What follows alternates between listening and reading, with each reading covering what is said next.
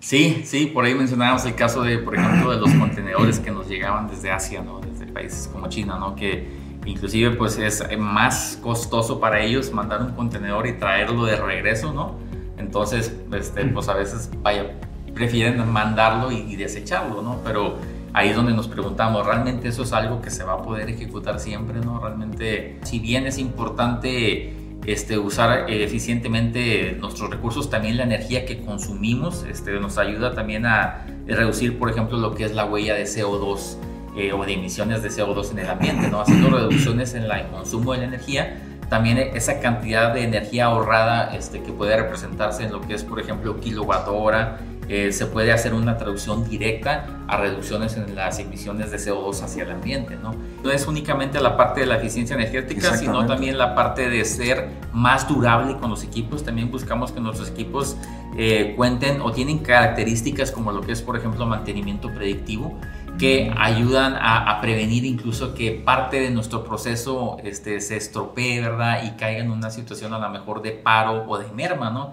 ¿Qué tal amigos? ¿Cómo están? Soy Paco Vázquez. Bienvenidos a Integrando la Industria, un podcast presentado por Rizul. Y el día de hoy me encuentro con un gran amigo de nosotros, el ingeniero Aldo Méndez, Technology Consultant de Rockwell Automation. Ingeniero, bienvenido, ¿cómo estás? Todo bien, muchas gracias Paco por la invitación, siempre es un gusto acompañarlos aquí en Integrando la Industria. Así es, gracias a ti por estar con nosotros. Y es que el día de hoy nos va a platicar el ingeniero Aldo Méndez de cómo los drives o los variadores de frecuencia pueden ayudarnos a la sostenibilidad de la empresa. ¿Sabes cómo? Quédate con nosotros, comenzamos.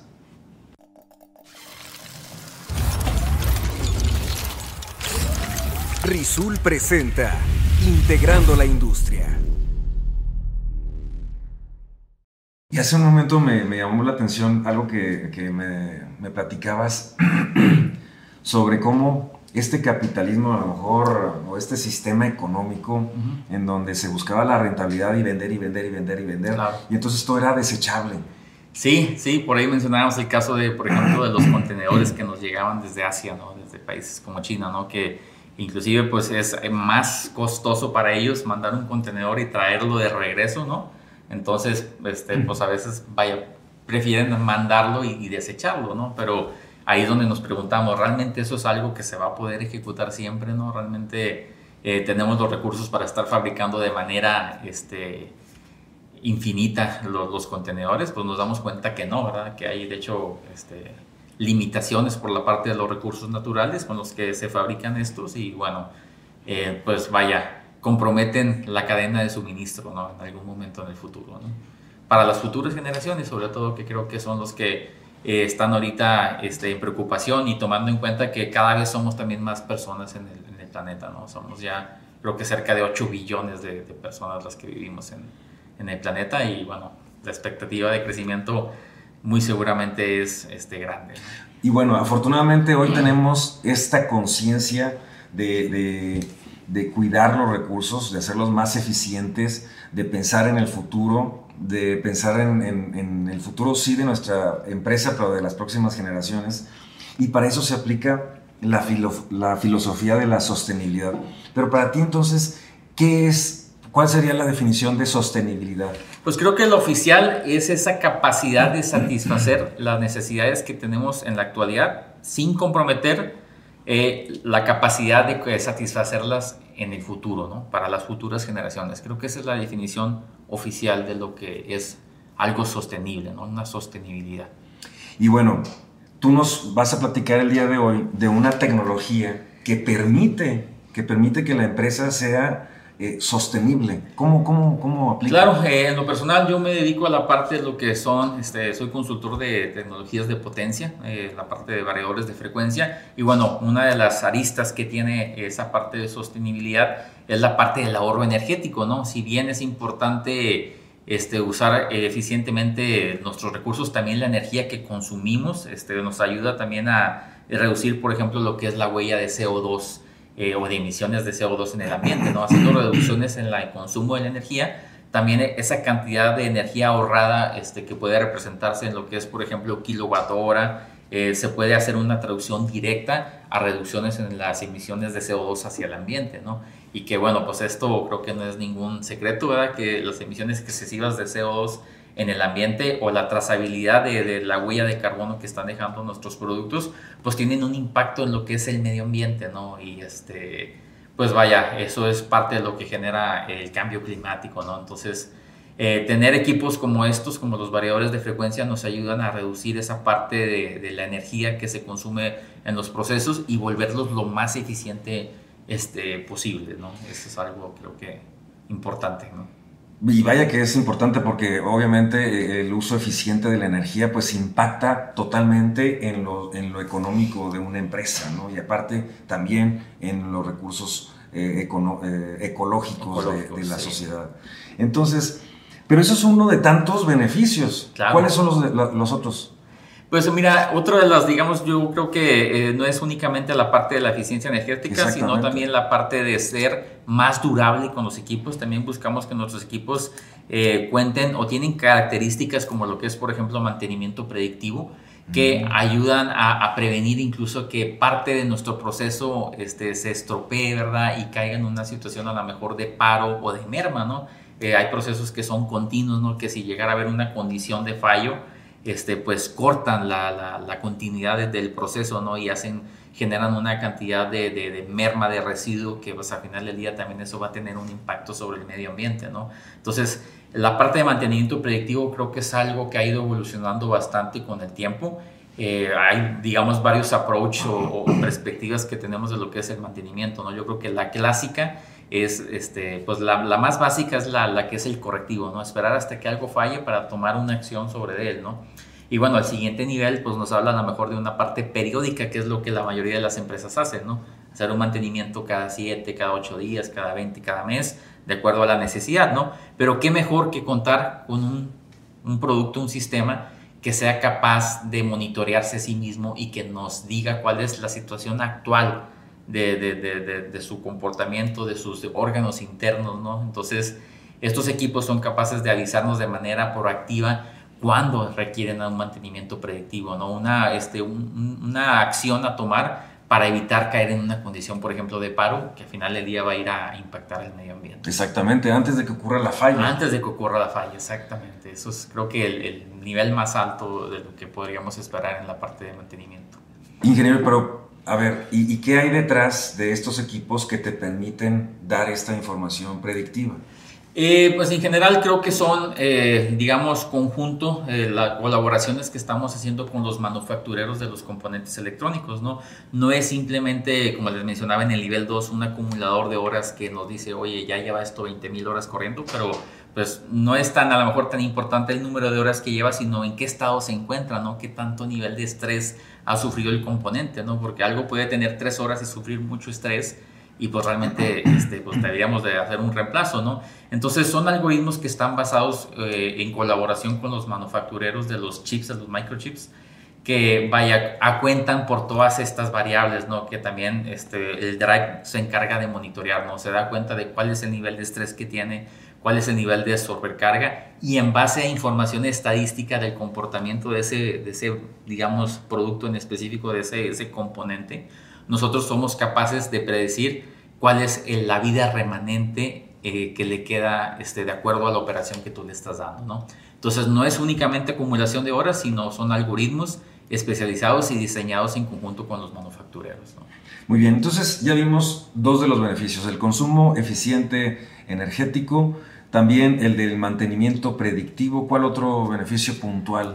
Y bueno, creo que ese es otro que es uno de los pilares que no hay que dejar de lado y, y este, no debemos nunca olvidar, la parte de la rentabilidad, ¿no? Al final del día, reducir lo que es este, los paros, eh, reducir lo que es el consumo de energía, al final del día eso nos va a llevar también a tener un negocio mucho más rentable, ¿no? Más eficiente, ¿no? Y eso es algo que, pues creo que a nivel mundial está teniendo también un impacto en la, en la parte de lo que es sostenibilidad, ¿no? Ya inclusive las empresas tienen que entregar un reporte, digamos, a su este, board de directores eh, de cómo están tomando en cuenta esa parte de, de, de, lo que es sostenibilidad para también volver al negocio más rentable, ¿no? mediante menos uso de, de consumo de energías, eh, minimizar lo que es huella de carbón, este, menos consumo de materias primas en general. ¿no?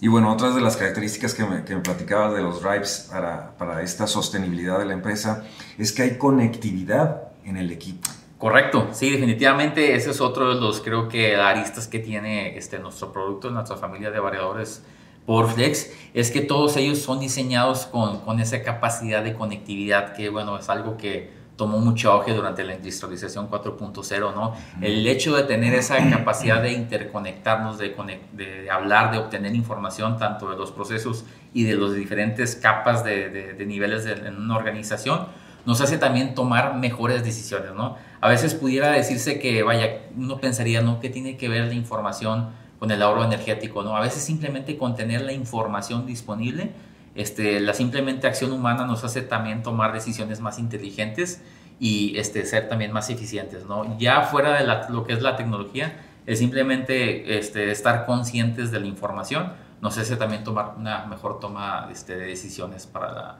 la parte de rentabilidad y este uso de recursos. Entonces, digamos que eh, eh, reuniendo estos, estos cuatro beneficios es que se puede lograr y contribuir a la sostenibilidad de la empresa. Totalmente, sí, es algo creo que es responsabilidad de todos y bueno, es compromiso para este, las generaciones actuales que estamos viviendo y para las futuras, ¿no? Que creo que esa es la que eh, ahorita, vaya, nos hemos olvidado un poquito de, ellos y este, habíamos tenido a lo mejor una visión un poquito más enfocada a la parte de negocio, pero ya vimos que en el futuro, pues eso es algo, creo que la pandemia nos demostró que no es algo que, que sea sostenible, que nos vaya a poder mantener en el futuro. Ingeniero, ¿para qué empresas eh, va dirigido prácticamente esta, esta solución, esta tecnología? Pues definitivamente creo que es para todos, no es algo que este, vaya, debiera de tomar una excepción. Este, yo diría que el 100% de las industrias, todas las verticales, eh, tenemos una, un papel que jugamos en esta cuestión de lo que es la sostenibilidad. Y bueno, no es, este, creo que todos debemos de poner nuestro granito de arena y bueno, ya las regulaciones ya son algo que, bueno, están cambiando un poquito la forma en la que operan las empresas para para buscar que esto se ejecute ¿no? y que tenga ya este, un impacto positivo en lo que es el medio ambiente. ¿Cómo dar el primer paso para estas empresas que van surgiendo afortunadamente que, que, en este país, donde cada vez está tomando más fuerza? Eh, ¿cómo, ¿Cómo iniciar un proceso así y, y darle, eh, dar inicio a un proyecto? Pues creo que una de las formas, este, sobre todo en las grandes empresas que son las que a veces tienen más impacto, este, una es voltear a ver las directrices de, la, directiva, ¿no? Creo que a lo mejor muchos players no se están dando cuenta que a lo mejor los budgets ahora que se están liberando para ejecución en las empresas tienen que ver con la parte de lo que es sostenibilidad, ¿no? A veces dices, oye, pues quiero ejecutar un proyecto, este, ¿de dónde saco el dinero para hacerlo, no? Realmente ahorita eh, esa parte de, de las regulaciones está, digamos, forzando a las empresas a, voltear a ver esto de la sostenibilidad, ¿no? Entonces, si tenemos un proyecto eh, y le podamos dar ese, esa perspectiva, este, sabemos que vamos a tener un ahorro energético y sabemos que eso tiene un impacto en la reducción de huella de, carbón, eso es algo que a la directiva le va a interesar, ¿no? Porque es algo a lo que los tenemos que alinear y bueno, este, creo que para eso sí va a haber presupuesto, ¿no? En el día, ¿no? Es una, es una perspectiva de, de digamos, de pensamiento que hacer algo más sostenible siempre también nos va a llevar a ser más rentables en el futuro. Y yo creo que también esta, esta, este compromiso social se hace cada vez más fuerte en nuestras empresas, ¿no? Sí, definitivo, definitivo. Creo que, sabes, repito, es responsabilidad de cada uno de nosotros y bueno, no dejarlo de lado, ¿verdad? No únicamente este, pensar en la, en la pura rentabilidad, sino en la parte de cuidar el medio ambiente y preocuparnos por nuestras generaciones futuras. ¿no? Así es, definitivamente, ingeniero. ¿Algo más que quieras agregar antes de despedirnos? Eh, pues creo que eh, lo, más importante creo que es que se acerquen con nosotros, que sepan que tenemos eh, en Rockwell Automation muchas tecnologías, inclusive nuestros propios drives, nuestras nuevas familias de variedades de frecuencias cuentan ya con lo que es este, un diseño este, que se conoce como ecodesign, que es básicamente a, a, las regulaciones de lo que es sostenibilidad, que también inclusive incluyen componentes eh, que buscan maximizar el tiempo de vida de, de, de, lo que es el producto. ¿no? Entonces, nosotros podemos ayudarles a, a, mejorar esa parte y a justificar también lo que es este, los proyectos mediante un enfoque de sostenibilidad que bueno, va a tener un impacto positivo este, en los reportes de la empresa. ¿no? Perfecto. Ingeniero Aldo Méndez, Technology Consultant de Rockwell Automation, muchas gracias por acompañarnos. No, al contrario, Paco, gracias por la invitación. Siempre un gusto acompañarlos. Amigos, les recuerdo que este podcast es hecho por y para ustedes. A que le den like y compartan esta publicación. También envíenos sus comentarios y sugerencias al correo electrónico integrando la industria Soy Paco Vázquez. Hasta la próxima.